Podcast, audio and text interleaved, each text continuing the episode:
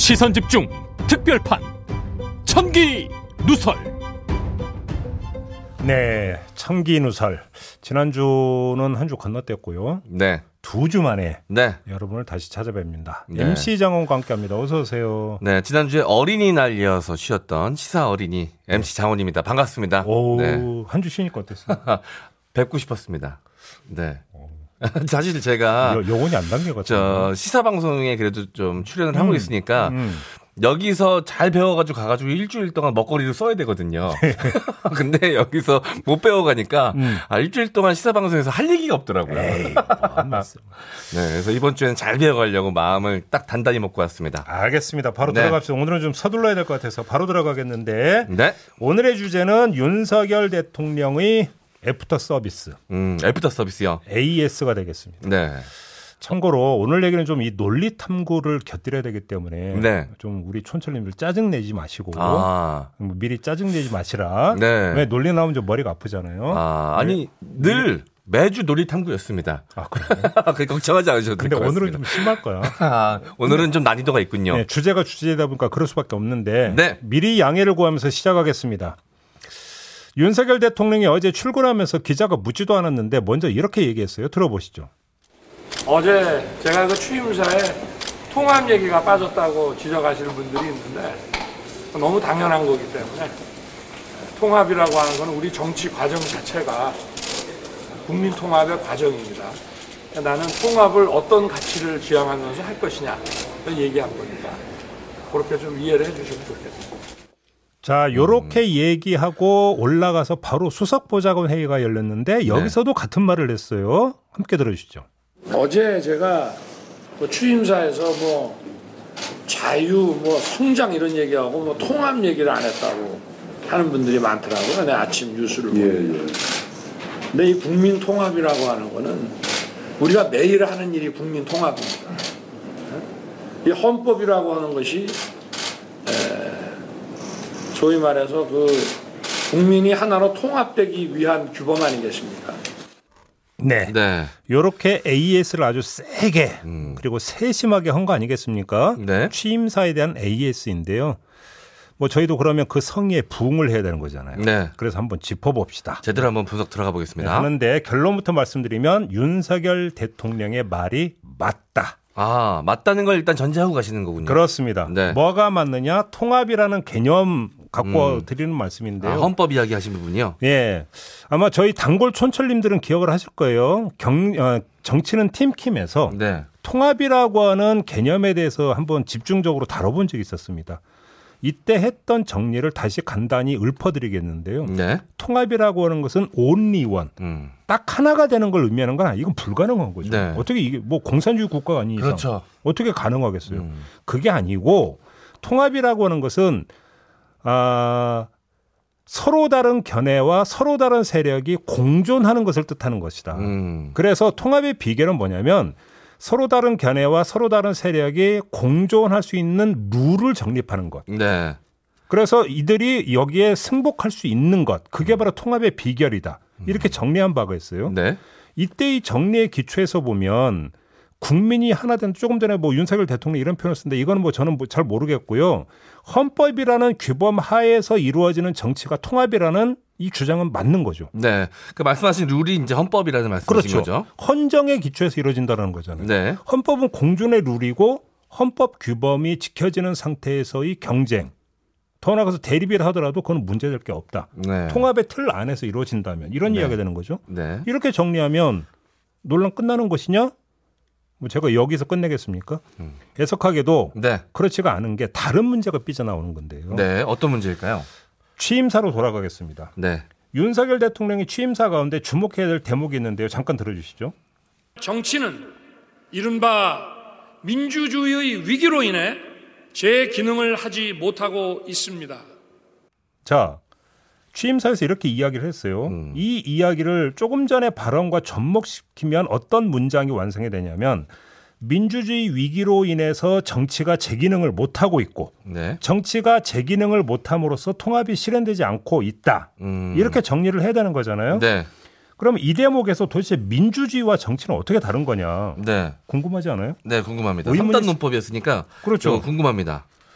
근데 이 의문과 관련해서 어제 어떤 그 윤석열 대통령이 어떤 얘기를 했냐면 우리의 민주주의 정치 과정이라는 것 자체가 매일매일 국민 통합의 과정이다 이렇게 얘기를 했어요. 네. 여기서는 민주주의 정치를 복합 명사로 쓰고 있어요. 네. 다르지가 않다라는 거예요. 네. 하루 사이에 개념 간의 관계를 다르게 규정했잖아요. 아. 취임사에서는 인과 관계로 봤잖아요. 원인과 네. 결과의 관계로 봤잖아요. 네. 근데 수석 보좌관 회의에서는 동리할 관계. 그래서 복합 명사식으로 표현을 하잖아요. 네.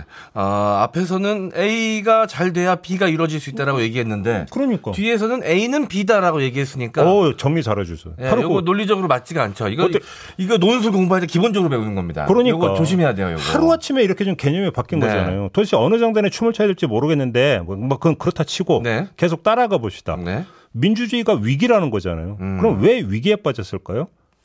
윤석열 대통령의 진단에 따르면 그 원인은 반지성주의라는 거잖아요. 네. 한번 들어보시죠.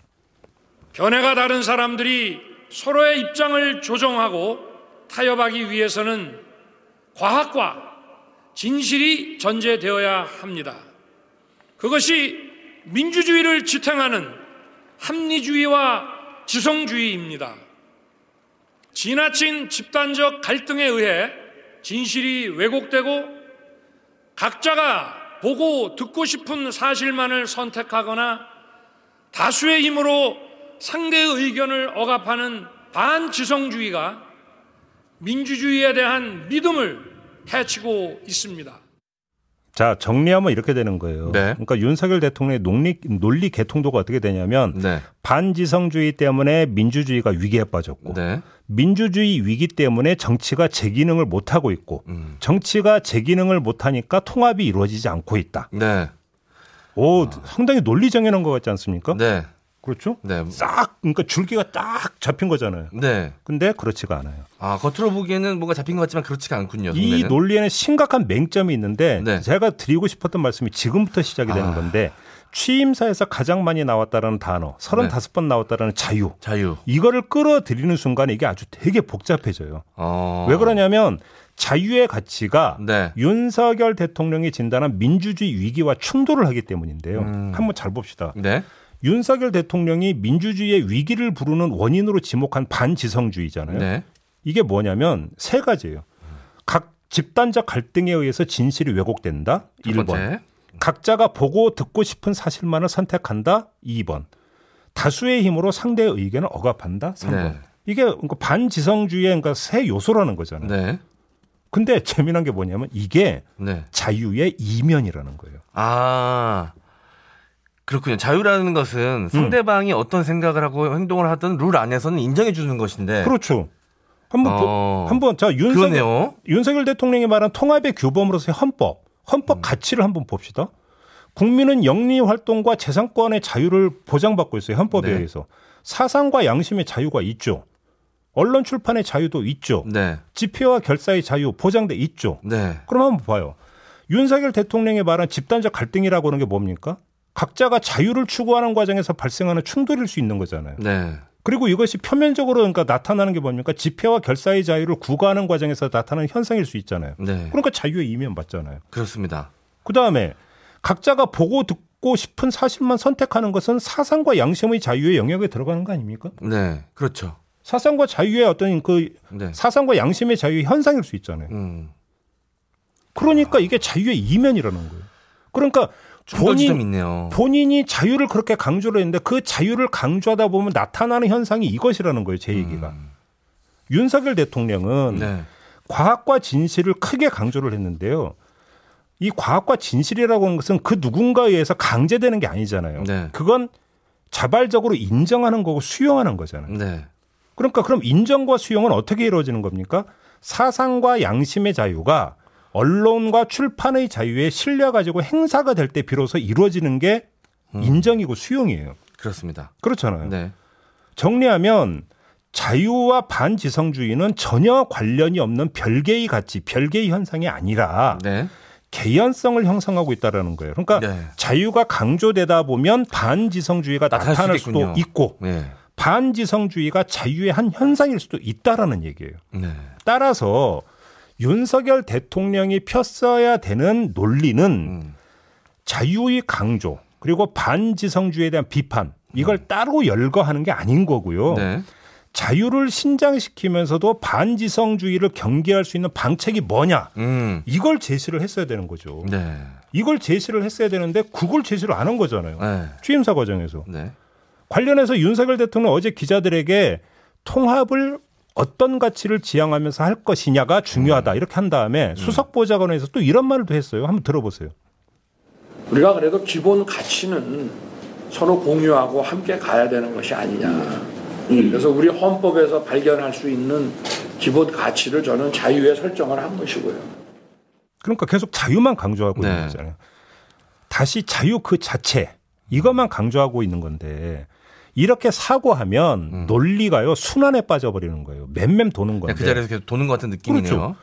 한 가지 그 이 그 순환 구조에서 탈출할 수 있는 방법이 있긴 해요. 네, 앞으로 나아갈 수 있는 방법 뭔가요? 그게 뭐냐면 네. 자유에다가 수식어를 붙이는 거예요. 수식어를요. 참된 자유와 잘못된 거짓된 자유를 나누는 것이죠. 아, 다시 말해서 과학과 진실이 담긴 자유만이 참된 자유고 네. 거짓과 선동에 놀아난 자유는 거짓된 자유다 이렇게 구분하는 거예요. 아, 그분은 누가 하나요? 바로 그거예요. 문제의 핵심이 바로 거기에 있는 거예요. 그러면 참된 자유와 거짓된 자유를 누가 구분하는데? 네. 누가 가르, 누가 판별하는데? 그러면 윤석열 대통령의 논리 구조에 따르면 그 주체는 지성인이 해야 되는 거예요. 네.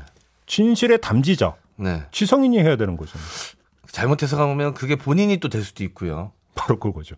그러니까 사상의 자유시장, 공론장에 결박되지 않은 진실의 담지자가 판별 주체일 수밖에 없게 되는 거잖아요. 네. 바로 이 지점에서 문제가 발생하는 건데 아. 지금까지는 제가 형식 논리에 기초해서 그러니까 말씀을 음. 드렸는데 이거보다 더 복잡하면서도 생생하고 그래서 때로는 선연하게 드러나는 현실 영역에서의 문제를 갖고 한번 얘기를 해봅시다. 네. 앞서 윤석열 대통령이 지목한 반지성의 세 요소가 있는데 제가 하나를 야- 짚지 않은 게 있어요. 바로 네. 다수의 억압인데 네.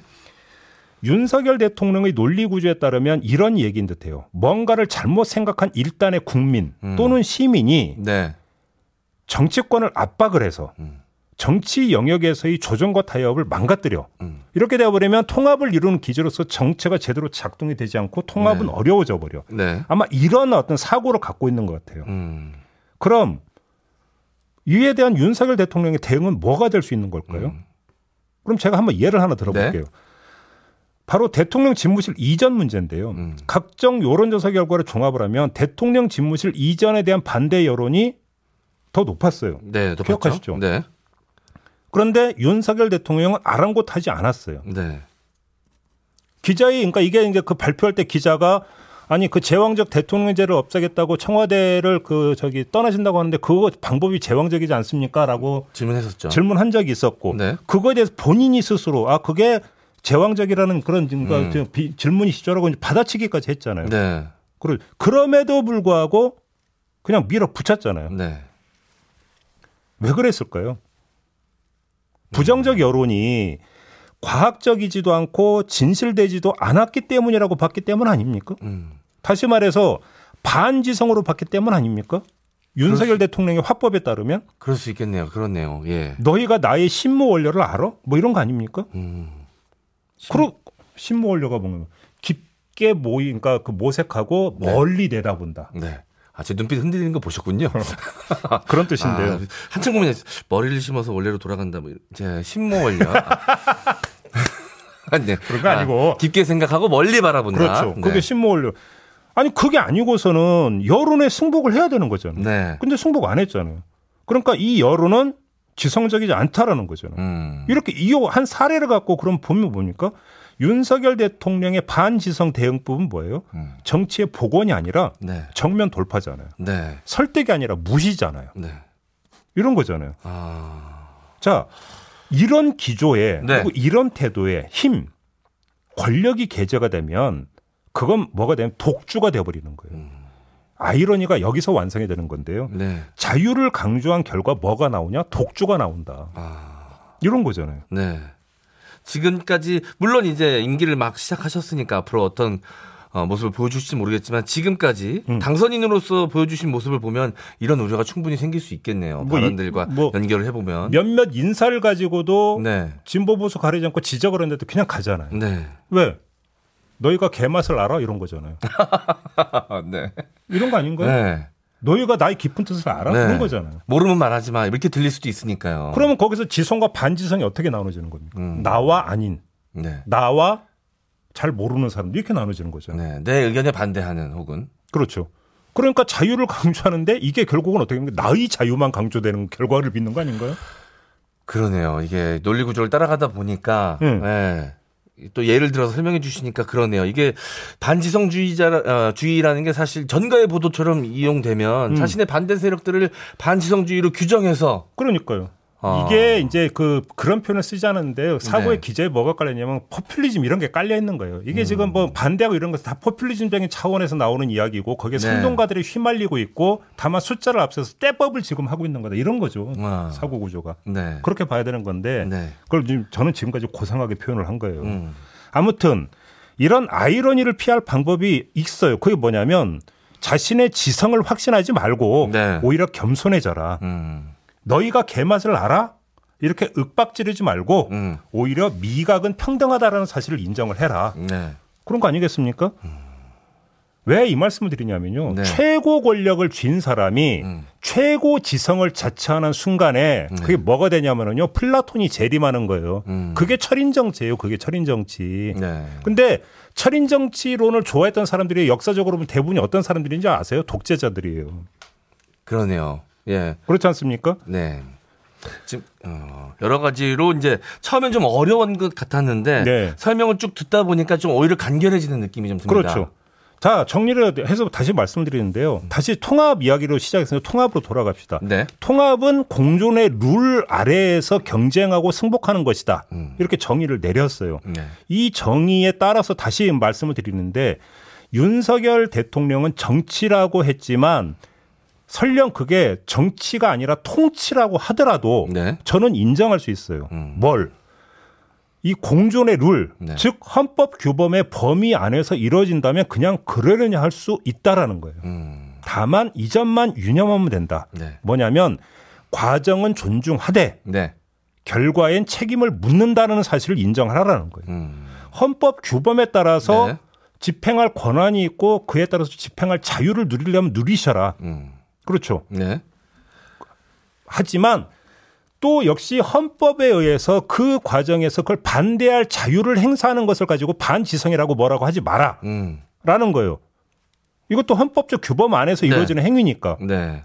그렇지 않습니까? 누구나 반대 의견을 제시할 수 있고 그렇죠. 다양한 생각을 가질 수 있으니 예. 반지성주의라는 그런 무기로 자르지 말고 그런 식으로 몰아치지 말라라는 거예요. 네. 윤석열 대통령이 강조하는 과학과 진실은 네. 어느 누구에 의해서 독점되는 게 아니고요. 음. 엄밀하게 그건 사후적으로 검증되는 거잖아요. 음. 그러니까 그건 그때 가서 그러면 그때 외쳤고 그때 집행했던 게 과학과 진실에 근거한 것이냐 아니냐를 음. 따지게 돼 있어요. 네. 그렇죠. 네. 그러면 그때 그게 아니라고 한다면 책임을 물을 것이고 책임을 지라라는 거예요. 네. 이게 이게 제가 볼 때는 통합의 룰에 따르는 통합의 방식이라고 저는 생각을 해요. 음. 아마 제가 이렇게 말씀을 드리면 또 이렇게 그 반문하는 분들이 있을 거예요. 그럼 민주당은 음. 반대로 민주당에게 똑같이 적용시켜야 되는 거 아니냐라고 반문할 똑같, 수 있죠. 똑같이 적용될 수 있다고 생각을 해요. 뭐 이런 얘기 하잖아요. 음. 자, 검찰 수사권 분리 법안에 국민 다수가 반대하는데 왜 밀어붙여? 숫자만 믿고. 음. 그러니까 너희들이 지금 입법 독주를 넘어서 폭주하고 있는 거 아니야?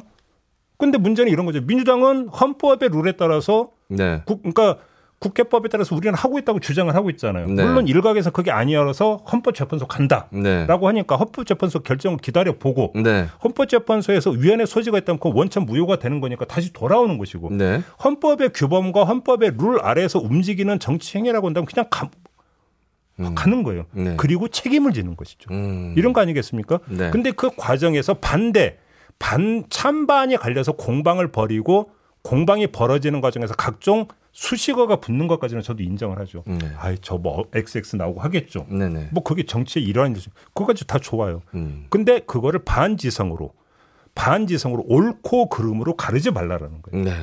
아마 그 제가 박변하고 할 때 아마 이 자리에서 그런 말씀을 드린 적이 있는 것 같은데요. 검찰 출신으로서 주로 그러니까 나쁜 짓을 한 사람들을 그러니까 잡아들이는 음. 이런 역할을 하다 보면 선악의 이분법에 빠지게 빠지게 된다. 네. 근데 그건 검찰일 때 이야기고 대통령이 되어서 선악의 이분법으로 국정을 펴면 문제가 심각해질 수 있다고 제가 여러 번 이야기한 적이 있어요. 네. 지금 그걸 다시 이야기하고 있는 것일 수가 있는데 네. 그게 취임사에서 반지성주의가 나오는 순간에 뜨악했던 거거든요. 저는. 음. 아 이게 저런 표현으로 저렇게 나오는 거구나. 이걸 좀 경계를 하셔라. 이 말씀을 드리는 거예요. 네. 알겠습니다. 자칫 잘못하면 본인의 자유 대 타인의 반지성주의 대결 네. 모드로 갈 수 있으니. 예. 이거에 대해서 경계를 해야 되고 과정에 대해서는 헌법 안에서 이루어진다면 반드시 존중해야 되고 네. 결과로서 책임을 지게끔 하게 만들면 된다. 그렇죠. 이 말씀을 해주셨습니다. 네. 네. 어, 처음에는 좀 걱정을 많이 했습니다. 오늘 논리 구조가 아, 몇 단원법으로 계속 가면서 여기 아, 길을 잃으면 어떨까 걱정을 하다 보- 아, 했었는데 네. 어, 뒤로 갈수록 오히려 좀 명확해지고 어, 간결하게 정리가 좀 되는 것 같습니다. 네. 많은 분들이 또 댓글창을 통해서 공감해주고 계신데요. 음. 좀 소개를 해드리도록 하겠습니다. 로지님께서 아 김종배 멋지다. 와 이렇게 또 감탄사까지 네. 보내주셨습니다. 자 유현성님 장원 헤어에 신경 많이 쓴 듯. 저 그냥 바로 나온 겁니다. 아무것도 안 하고 그냥 바로 나온 겁니다. 오, 네. 어, 헤어에 신경 쓸 이유가 전혀 없는데 왜 그래요, 도대체? 아, 이 속사정이 좀 안 좋은 것들이 좀 있습니다. 아, 그래요? 네. 진심 어린 걱정의 눈빛으로 바라봐 주셨어요. 감사합니다. 큰 네. 위로가 되네요. 네. 제가 탈모 걱정 중이어가지고. 어, 박미란 님이 자기 편 통합 아닌가? 아, 어, 예. 아 그렇게 해석해 볼 수도 있겠네요. 네. 그 다음에 김석훈 님, 오, MC 장원, 왕년에 놀리야 놀자 봤나 봐요. 아, 같은, 저랑 같은 책 보셨나 보네요. 어, 이이책 책이 엄청 인기였었거든요. 엄청 베스트셀러예요. 네. 이게 이제 그 논술 시험이 도입할 때 딱 맞춰 나와 맞아요. 대박을 쳤던 적인데 아무튼 네. 시리즈로 나왔었는데. 예, 맞아요. 세 권짜리. 네. 어, 아, 보셨구나. 네, 자, 당연히 봤죠. 아, 그때 열심히 봤던 게 지금 또 도움이 되네요. 네. 자, 알아봤잖아 님께서 누가 대체 반지성인이지? 라고 또 보내 주셨습니다. 네. 도로시 님, 맨날 자기 모순에 빠지는 사람, 뭐 이렇게 말씀해 주셨고요. 네. MJYU님 께서 대통령은 지성이고 자신을 반대하는 다수가 반지성이라고 단정하는군. 음. 이라고 걱정이신 것 같아요. 네, 네. 걱정을 남겨주셨고요. 음. 자, 클레오님. 아, 이거, 이분은 아예 전면 부정으로 이제 생각을 하고 계시네요. 대본대로 읽은 결과 아닐까요? 아, 이게 있잖아요. 보도가 네. 이미 나왔는데 애당초 이제 초안은 30분짜리 어떤 그 문안이 올라갔는데 음.